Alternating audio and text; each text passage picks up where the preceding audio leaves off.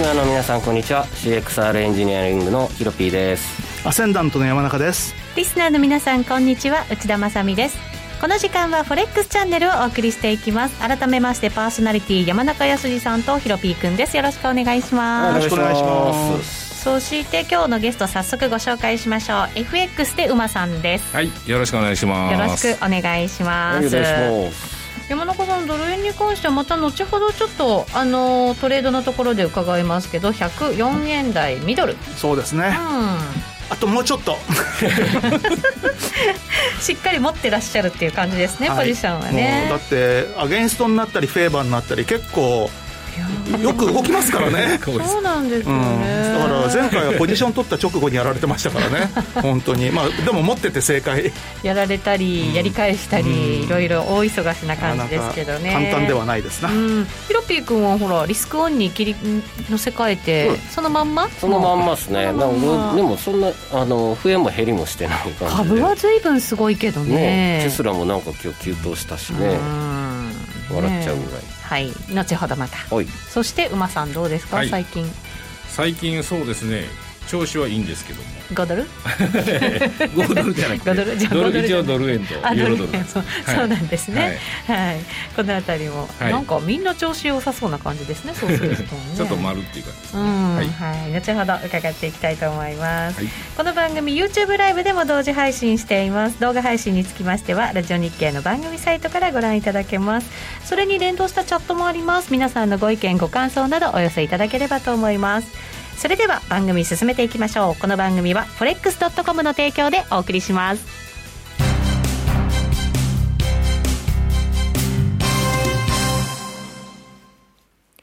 フォレックスドットコムでは、現在、新規講座開設キャンペーンを実施中です。初回取引で5000円のキャッシュバック、取引量に応じて最大4万5000円。初回取引ボーナスと合わせると最大5万円のキャッシュバックキャンペーンとなります。FX 取引やノックアウトオプション取引のできる forex.com。お申し込みや詳細は forex チャンネルの番組ページをご覧ください。外国為替証拠金取引及びオプション取引は元本及び収益が保証されているものではありません。FX 取引はレバレッジを利用して取引代金に比較して少額の証拠金で取引を行うために相場の変動による価格変動やスワップポイントの変動により思わぬ損失が発生する場合があります。お取引の前に契約締結前交付書面などを必ず熟読し、取引の内容、危険性などをご理解いただいた上で、ご自身の判断と責任にてお取引ください。ゲインキャピタルジャパン株式会社、金融商品取引業、関東財務局長、金賞第291号。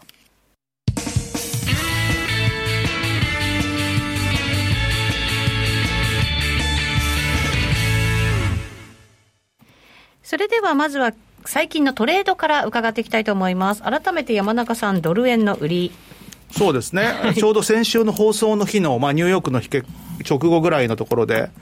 5円の30のショートを持ってたら、すぐに5円の半ばぐらいまで上がって、ん？という感じだったんですが、ね、ドキドキしながら見てたんですよ、うん、ちょっとね、そうなんですよ。だから、このままもし、しかも、あの時って水曜日に至っては、高値を少し抜けそうな動きもあったんでね、うん、ありましちょっと嫌な感じはあったんですけれども、まあ、30銭ぐらいだったんでね、まあいいかなと思って持っていて、そしたら、金曜日になってようやく下げたと。これ、上がったのは、あのワクチンのニュース、引き続き交換してみたいな。そうですよ、ワクチンのニュースと、まあまあ、株高でもって、なんか久しぶりにまあ米株高が、まあ、日本株高にもつながって、まあ、リスクオンで円売りっていうような、まあ、そんな動きだったんですけどね。これ、下に行ってるのはどうですか、上がったからのその反動、上がってからの反動っていうのと、あとは、えー、まあ、これもちょっと、あのー、その、まあ、リスクオンでもって株が上がるのはいいんですけれども、うん、それで素直にじゃあ、円売りなのかっていうと、最近決してそうでないこともあったりするので、確かに一時的に昨日なんかも、あれ？っていうぐらい瞬間的にドル円とか上がったりするんですけども、はい、ただ、例えばじゃあ海外のあの投資家の人たちが日本株買うっていうんだったら、それはまあ円買いにもなるし、はい、まあ海外からの資金も結構それなりには入ってきてるようなことをまあ聞いてますんで、まあそうだと結構入ってきてるんでしょ？そうなんですよ。だから、まあ、あとは FOMC もあるじゃないですか、12月。で、なんとなくこれも追加緩和がありそうな感じなので、マーケット見てると、期待感はね、そうなんです株の方を見てるとね、そんな期待感がね。まあ、そうだとすると、株高、だけど為替市場はドル安っていう動きが、意外と今までのパターンからするとあるのかなっていうんで。株高、ドル安？そうですね。はい、の流れ。ただ、じゃあこれでもってどんどんじゃあ4円割って3円割ってなんていう動きはあまり期待はしてないので、うん、僕は1円抜かせてくれればそれでいいです。本当に。日々のトレードのね。そう。とりあえず、とりあえずそこは、まあだから今4円の3割いけば1回やめますけれども、はい、でそうなってると今度もしそこからさらに50銭下がっちゃった時は一番悩ましいですね。さあどうしようっていう。なかなか売れなくなっちゃうんで。これ、104円台前半だと、やっぱりちょっと売りにくいですか？いや、売りにくいと思うんで、多分買いも出てくると思うんですよね。ねだからまあ、ちょっとそういう人たちにも敬意を払って、リグおうかなと。なるほど。はい、ね、えっ、ー、とね、牛心さんが、ドル円25日移動平均線がずっと天井になってるようなってコメントくれました。あの、中期的に見ると、うん、まあ、移動平均線もそうですし、まあ、普通にローソク足見てても、高値を切り下げる動きであることは確かなんですよね。あそうだとすると、なんか一回ずるっていうのはありそうなんですけど、ない。ない。逆に上にポンっていうのはあるんですけどね。うん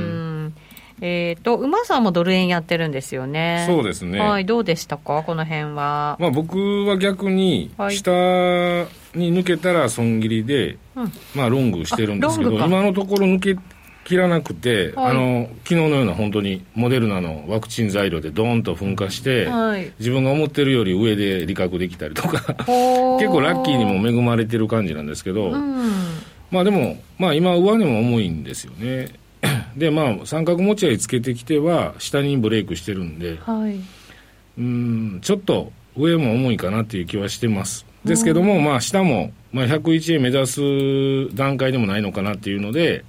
損切り浅めでロングしてるような感じですかね、えー、だから山中さんの場合は、まあ、正直デイトレで終わってますそうですね。山中さんの場合は長期的に見てやっぱり下方向だろうって言って上がったところで売る、うん、で、えーと、馬さんももちろん長期的には下なんだろうけど下もそんなにいかないから下に来たら買ってみるっていうような、まあ、そんな感じ、ね、そんな感じの戦略。方向はお二人とも一緒ですけど、うん、えーと、入るところまたなんかその方向性はちょっと違うっていう感じですかねそうですねエントリーの場所によるのかなっていうところですかね、うん、レンジってことですか？ってことですよ。そうそう。まあ、だからどっちでもいいってのはそういうことですよね。ね総合すると。多分どっちも利が乗ってる時があるっていう感じですかね。そうですね。しばらくはそれでいく感じですか？そうですね。様子見てる感じですかね。やっぱりあれですか、ちょっと短めじゃないと今ダメ？それはそうなんですけど、リグイミスると、うん、まあ昨日でもあのドーンっていったところで、リグってないと、ロング、ロング、ロングの立場から言うと、ミスってると、もう完全に全戻しして、結果がね、重いからね、元に戻ってるんで、ずるずるっと、はい、結局、リグイできてない段階なんで、まあ本当にラッキーパンチでリグイできたっていう感じですかね。なるほど、はい、今後もじゃあ、ちょっとラッキーパンチ、そうです。期待しながらね、期待しながら。やる感じですかね。ユーロドルもやってるんでしたっけ？そうですね、はい、で同時にユーロドルショート入ってたんですよね。ユーロドルショートでそのまあ、ドル買いのターンが来たときに、どんとちょっと一旦こう上下運動したんですけど、はい、一応1.18の200付近までいったので、まあ、ちゃんとそこもリグ入れたっていうことです、今日は持ってないですけど。これ、結構底堅い感じになって、まあ、でもちょっと長期的に見たら横ばってんですかね、結局ね。まあ、でも300ピプスぐらいでいうと、レンジなのかなっていう感じもするんですけど、ね、まあ、1.19ちょい。まあ、1.16も割れないみたいな感じがずっと続いているような。冷やしてみても結局横ですもんね。そうなんですよ。そう今のところちょっとまああの値幅はあるんですけど、えー、ドル円も、まあ、どっちかに引きつけてどっちかにまあ張るっていう感じがいいんじゃないですかね、まあ、中変なところで入るとちょっとうとしいことにはなります、ね、ブレイクアウトあんまり期待せず、レンジで、イメージで、まあ、僕はそんな感じですかね、うん、抜けたら損切りすればいいっていう。11月の最初、ユーロって、上も下も両方抜けて、両方失敗しますからね、そうです、そうです、あれは意外とちょっとチャート見て、追っかけた人、やられた人いると思いますよ。そういうのがあるとやりにくいですね、やっぱりね。まあまあ、でも、どっちか抜けて抜けたときは、あの、ちゃんときっちりどっちかについていこうと思ってますね。なるほど、はい、今はレンジで攻めてるけれども、抜けた時点で、頭切り替えて。めで入っていくかなと思います、ということですね、はい、さてさてヒロピー君はい。おい。5ドルをポジって先週月曜日にポジション取った。昨日のオンエあ昨日じゃない。先週のオンエアって僕5ドル持ってるって言ってましたよね。言ってた。ですね。で、うん、そこから持ってて、5ドルドル？ほぼ横ばい。黒線がいいって言ってなかったっけ？いや、わかんないから2つポジって。5ドル円がちょっと利益で、オジドルが1勝ぐらいの感じですね。うん、で、チャート今出してるんですけど、5ドル円冷やしですね。これ5ドル円の方。うん。うん、ちょっとなんかこういう、チャンネルレンジ引けちゃったんで、ここ超えない限りは無理かなと思ってるんですが、まあ、勝手に超えてくれという願望丸出しで。まだ買えそうな感じ、抜けそうなイメージを持ってる？うん、うん、ちょっと早かったかなと思ったんですけど、あのこの足の、この日に買ってるんですよね、うん、76円の前半で。ぐーんって伸びた、その、うん、陽線のところ、うん、このこの日の最中に買ってるはずなんで、はい、で先週がここでしょ、うん、で今日ここでしょ？みたいな、まあ、ちょっと下がっちゃったよねと。でまたこの日77円とかをこう今週中とか来週中に抜けてこれればいいかなと。株がこんだけ強いんでね、もうちょっと上がってもよかったんですけど。これでもドル円があんまりこう上にいかないじゃない。そうするとクロス円だとなかなかどう？勢いにああそれもありますドル円もこれだもんね冷やしで。ねそうするとちょっと引っ張られそうよね。でどっちかというとこういう平行チャンネルってすごいトレードしにくいんで大体順張りトレーダーは負けますよね。こういうところは逆張りでいかないとダメ？うん逆張りですね。これ見ると上がったとこ売りたくなるでしょ。そうだから山中さんはやりやすいんじゃないですか、ね、確かにね。でも下がったとこちょっと買ってみてもいいかなと思うね。両方ですよね。だから無理しちゃいけないっていうね、うん、その幅の中でね、うんドル円は正直すみません、分かんない。分からない。で、5ドル円は、その株の動きだったら、もうすでに僕のイメージではもう78円のと天井をこう追い込んでる予定だったんですけど、これでも、OG ドルだったら、ちょっとあの風景違くないですか ?OG ドルいってますか、うん、ドル安なんだとするならば、そっちの方が。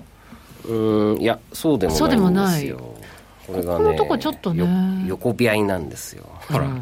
冷やしで、まあ、先週これ、11月の初めに、あの合中銀が利下げしたじゃないですか、でもあれがなんか打ち止めっぽいそう、打ち止め感で、だからみんな多分そこでロングにしてるんで、多分みんな今、まだロング持ってんじゃないですか、これは。みんなりが乗ってる、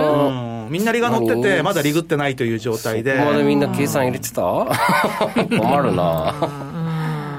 利下げだから売る、売る、そんな単純には考えてないかな、まあでも、ね、だから出尽くしで買ってるのは間違いないんですよ。あれだって利下げしたぐらいをきっかけにして上来てますからね、そうそう、そうなんです、ね、まあ、大統領選の時には、ちょっとさすがに買えなかったんで、あんまり。うんと、そうだね、まあでも、引き続き、絶対コモディティ高のインフレ経済は間違いないので、一番最初に来るのは5ドルなんで、まあ、引き続き5ドルロングで、まあ、その前のそのこうぐーって上がってきたじゃないですか、うん、そこで結構、一相場やっちゃった感ってあるかもしれないですよね。うん。でこれを4時間にするとしても、はい、4時間まあ、動いてないんですよ、マジで、これ。ちょこの1日、まあ、ちょっと下がって上がってくれたみたいな。うん。なので、うんまあ、動いてないっていう表現もあれかな。この通貨だとちょっと勢い欲しいよねでも。うん、まあ、ちょっとレートのプライスが、ね、低いってこともあるんですけどちょっといつもよりレバー1.5倍増しぐらいでもいいかもしれないですね、ね、こういう時って一旦一旦その前の高値に近づくとすぐなんかこう調整しちゃうでしょ、うん、うんなかなかね。そうですね。時間がなんかかかっちゃう感じがして、うん、うん、まあこんなところでまだ引き続き5ドルで、ドル円は本当に僕は分からないんでまだ触らない予定です。どっちかといえば、うん上かな？いや下かな？な かなかじゃあ通貨ちょっとあれですね、いろいろ迷い気味？うん。だってユーロ触りたくないし ECB のあれがあるから、まあ、でも前回の不思議現象だったらユーロドルとかユーロ円ロングしててもいいかもしれないけれど、まあ、ちょっとさすがに矛盾した逆の動きなんでやりたくない。ポンドは論外でしょ、うん、ポンド触ポンド結構動いてるんじゃないんですか、もうこれヘッドラインに振り回されまくるんで。確かに、うん、まだ何も決まってないですか？らねこれね。危ないですね、いやもうこれギリシャショックの時のギリシャパターンですよね、はい、2013年か12年のもうもうもうこの期限で破綻しますって破綻してんのに生きてるみたいな。そうですね。全然ね。なんかなあなあになってるんで、もう今度もなあなあですよ絶対。慣れちゃってるのかな、うん、見てる側もねこっち側もね、とあとはまあカナダもいいかなと。先週話してた。カナダね。先週言ってました、うん、言ってました。そうそうそうそう、うん、カナダもねちょっとまだポジってはいないんですけど。ドルカナダ。そうドルカナダ。先週見ましたよね、確かね。CAD はい。これでもバイデンさんになると原油安なる可能性あるんじゃないの、なんていう話もしてましたけどね、うそうそうそう。それがネックなんですけれど、はい、でも全然逆やんみたいな。バイデンさんのあれが出て 全然普通にカナダ買われてますけどみたいな、うん、ドルカナダだからこれドル安カナダ高ってことか。そうそうそうそうです。そうです、ね、逆にそのちょっとカナダへの締め付けがトランプ政権中強かったから それが緩和されるってふうに読み解くと、まあ、カナダ買いでもいいのかな、うん、確かにバイデンさんにお祝いの電話したのカナダの首相一番早かったでしょ、うん、4年前はね日本だったしね、うん、確か安倍首相4日後ぐらいに訪米したんですよね、いきなり。一番ね、うん、早くてね、そこからのね、密な関係が出来上がったわけですから。安倍さんの終わって、トランプさんも終わってというね、なんか、一時代終わった感ありますよね。本当そうですね。1月20 20日ですね。ですね、就任式はそうですね。大統領ね、そうですね。もうバイデンさん確定いや確定でしょ、さすがに。株式市場は確定させてますよね。今からひっくり返すのっていうのは、本当に不正でも出なかったらだけど、出ないです相場荒れるから、まあいっかみたいな。でも、あの選挙の訴訟もみんな棄却されちゃってるんでしょ、そうそうそうね、だから。もう無理ですよ、うん。そうかもしれないですね、ま、4年後に備えてるらしいって言ってますけどね。どんだけ元気なんだよ。大統領ぐらいの勢いでね,、ねでもいい引き際も見せてほしかったですけどね、うん、でもあれだけなんかこう支持者がねまだなんかさ、こうがやったりするんでしょ、うん、なんか、ね、4年後だったらまた勝てるかも、そんだけ そんだけ分断してるんですよやっぱりね。ただこれでもって次の4年間もこれコロナがどうなってるかにもよるんですけども、はい、バイデンさんも苦労するとなると次共和党がやっぱり勝つ可能性が出てきますよね。そうですよね。そうなると、誰が勝ってもきっと勝つ可能性があるんで、トランプさんとしては、もう一期やりたいかもしれないですよね。あの連続2期でもいいし、離れて2期でもいいんで、2期はできますからね、米国大統領は。そうかそうか。そして78で入って、何、86でやめるの すごいですね。あの最年長は記録してあげないと。ああ、そういうの狙ってるかもしれない。狙ってるかもしれない。そう。いや、バイデンに記録は取らせないそうなんです。そういう意味では、共和党の中で、こう、なんていうんですか、その、自分のこう存在感を表すんだとしたら、かっこよく今回ね、うん、やめた方が良かったかもしれないけど。80か。人気全うしたら、あでもマレーシアの首相が100歳か95歳。えー、そうなのそれすごい。そう。日本人そっくりの顔してて、めちゃめちゃインテリだから人によってその年齢でどうっていうのはあまり年齢では言えないですよね。まあそうですけどね。ただある程度なんかやっぱり年齢制限作った方がいいんじゃないっていうような人もいますけどね。ね国民全部のね、やっぱりね、生活、しっかり考えていかなきゃいけないわけですからね。はい。えー、この後もまだまだ戦略考えていきたいと思います。一旦お知らせです。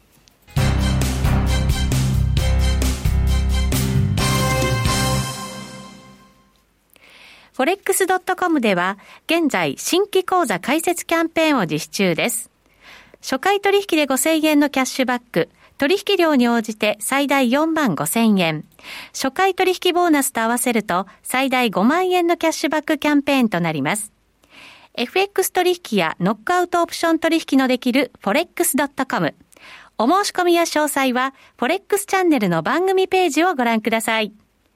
外国為替証拠金取引及びオプション取引は、元本及び収益が保証されているものではありません。FX 取引は、レバレッジを利用して取引代金に比較して少額の証拠金で取引を行うために、相場の変動による価格変動や、スワップポイントの変動により、思わぬ損失が発生する場合があります。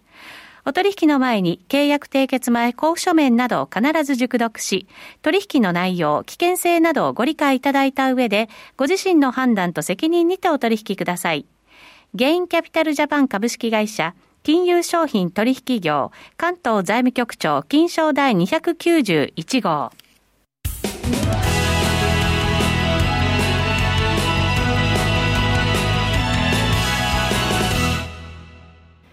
さあ、それでは引き続き、この先の見通し考えていきたいと思います。えっ、ー、と、ファンダではなかなか結構いろいろ盛り上がってきましたので、テクニカルも含めながら、ヒロピー君よろしくお願いします。見てないのが、ユーロドル。ユーロドル。ユーロドルいきましょうか。うかはい。ECB も控えてということで、なんか緩和あるかもしれないなんて話ですよね、うんまあ、多分あるんですよ、ねうん、もうラガルド総裁がいかにもありそうな発言してますからね、うん、そうですね、うん、だからマーケットになんかと対話しながらみたいな感じなんでしょうけれども、チャート出ますか、はい、ヒロピー君、えー、出しました、はい、冷やし冷やしのユーロドルのチャート、まあレンジ、はいレンジですよ。まあレンジ。またやらしい動きしてるんですよね。これやらしい、うん、昨日とかでも。うん。あなんか突発的な動きとかあるんですか？昨日なんか抜けてきそう。また1.18割れるだろうなという感じでしたけど、うん、結局全然割らずにガーンって全戻ししましたこれって冷やし？冷やしですだからこれ、うん、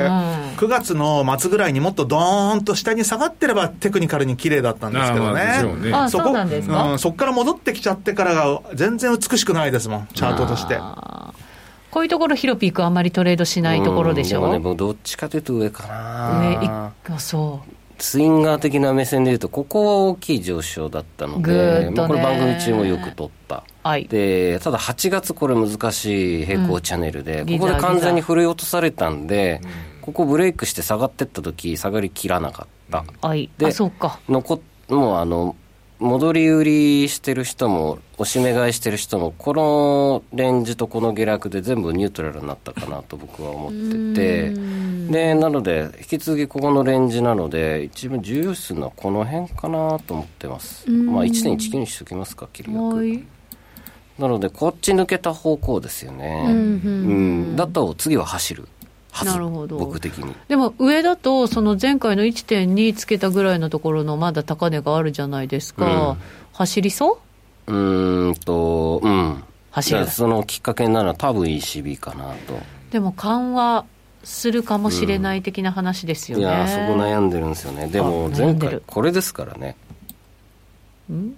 いやその前のそこえーと、コロナ対策のね経済対策を発表して、はい、そうですそうです。でユーロが買われたこれでいあの EU 圏経済良くなるぞみたいな、ね。うん、もうこれ僕も追い追い追いかけれなかったのがちょっと辛かったです、うん、まあ、ただここはなんとなくおかしかったんで入れたんででもなのでまあさっきどっちかというと買いっていうのは矛盾してますけれど買いの方が結構思わぬところまで伸びるかその緩和によって良くなるだろうっていう期待、うん、うん、まあ、緩和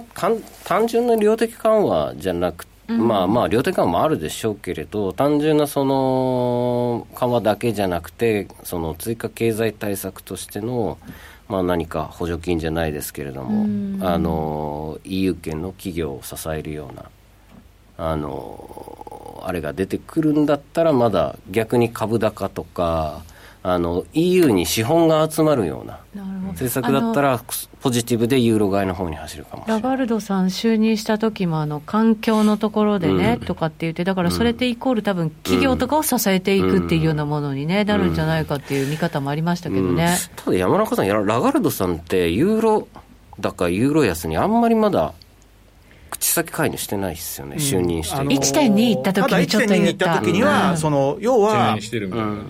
通貨の水準がどうとかっていうんじゃなくて、うん、ユーロが高すぎると、今、ユーロが、っていうか、欧州 ECB が緩和をしている、その緩和の効果が出にくくなるという、それに対する懸念なんですよね。なるほど、なるほど。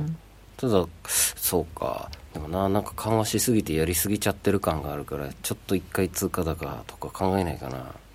どうなんだろうな。だ通貨が強くするっていうことは、多分今考えないとは思いますよ、そういった意味ではね。であとはその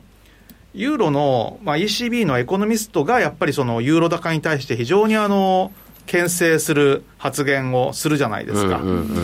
で、まあ、それに対しておそらくラガルドさんは感化されたっぽいんですよね。なるほど。あそうなんだ。うん、あの、最初はだって別にユーロなんかっていう感じだったのが、やっぱりそのエコノミストの発言を聞いてからどうもちょっと、そのか、あの、なんて言うんだろうな、そのエコノミストの発言に引っ張られてる感があるので、まあ、そうするとちょっと、あのー、ユーロ高っていうことに対しては警戒感を持って ECB 理事会に臨むんじゃないかなと。プラス、そのコロナの感染拡大がありますよね、ね。就任後のね、やっぱりね、そこをなんとか支えていかなきゃいけないっていう、あれもあるでしょうしね、思いもね。ユーロドルはね、走り出すと結構本当に一方向いくんで、トレードしやすい通貨なんでね、うん、僕的には好きなんで、でね、うん、まあ、どうだろうな、冬を打つならやっぱ上かな。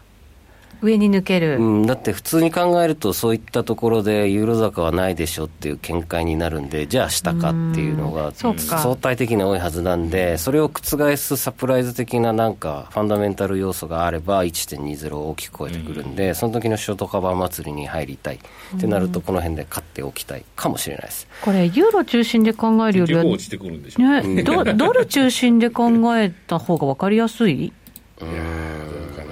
ドルが本質的な価値を失いつつあるんで、ビットコインなんかバカみたいに上がってますからね。すごいですね、それはやっぱりドルのその信任の裏返しっていうこと？フィアットの価値の、もうあれですね。あの価値が本本質的価値がフィアットが全体的に落ちてるっていう証拠ですね。どうなっちゃうんだろう通貨。大きな話になってきたぞ。大きな話になっちゃいましたね、まあでも緩和してる量がねあの1兆ドルじゃない10兆ドルか。10兆ドルなんで、今年。10兆ドル近く抜いたかな、ね、ちょごめんなさいまだ足し算してないんで。なんかもうどこ毎月どこかのしらさ 何十兆とかさ日銀100兆いきます。ユーロあの欧州また100兆いきます。わけわからんもうなんか当たり前になってきちゃうってますもんね。そう、う。ん、夏頃に足し算したらありえない金額いってたんで、またちょっとこの間のね、EC、あと BOE もそうだし、今回の12月の ECB の緩和量も足し算しなきゃいけないし、アメリカの経済対策のあのね、200兆円相当も出てくるしって考えると、あ、いったな、10兆ドルみたいな、確実に超えたと思ってるんで。特にアメリカはもう凄まじいんで、うん、でちょうど今日の明け方に、うん、まあ、友達と話をしてて、はい、明け方に？明け方にね。あのトでトレーダーね、トレーダー仲間と、ね、5時半ぐらいかなみたいな、早いな、まあ、それでもって、要は昨日のね、ニューヨークの5番に出たレポートがあって、うん、あのシティのレポートで、はい、まあ、要は顧客向けのレポートでもって、米国資産を売ろうと。いう、そういうタイトルなんですよ。シティが言ってんですか？でで何を買うのかって言ったら、米国資産を売って、で要はその売るものはもう米国債も売れと。米国の株も売れと、うん、でそのじゃあ何を買うんだってここに読んでいくとですね、はい、FT 買えって言ってるんですよ、要はイギリスの株買えって。えー、で要はアメリカの株は高すぎると、で、うん、要はあとアメリカの国債もやっぱりこの今のその状況を見てると、結構危険な感じがするみたいで。うん、で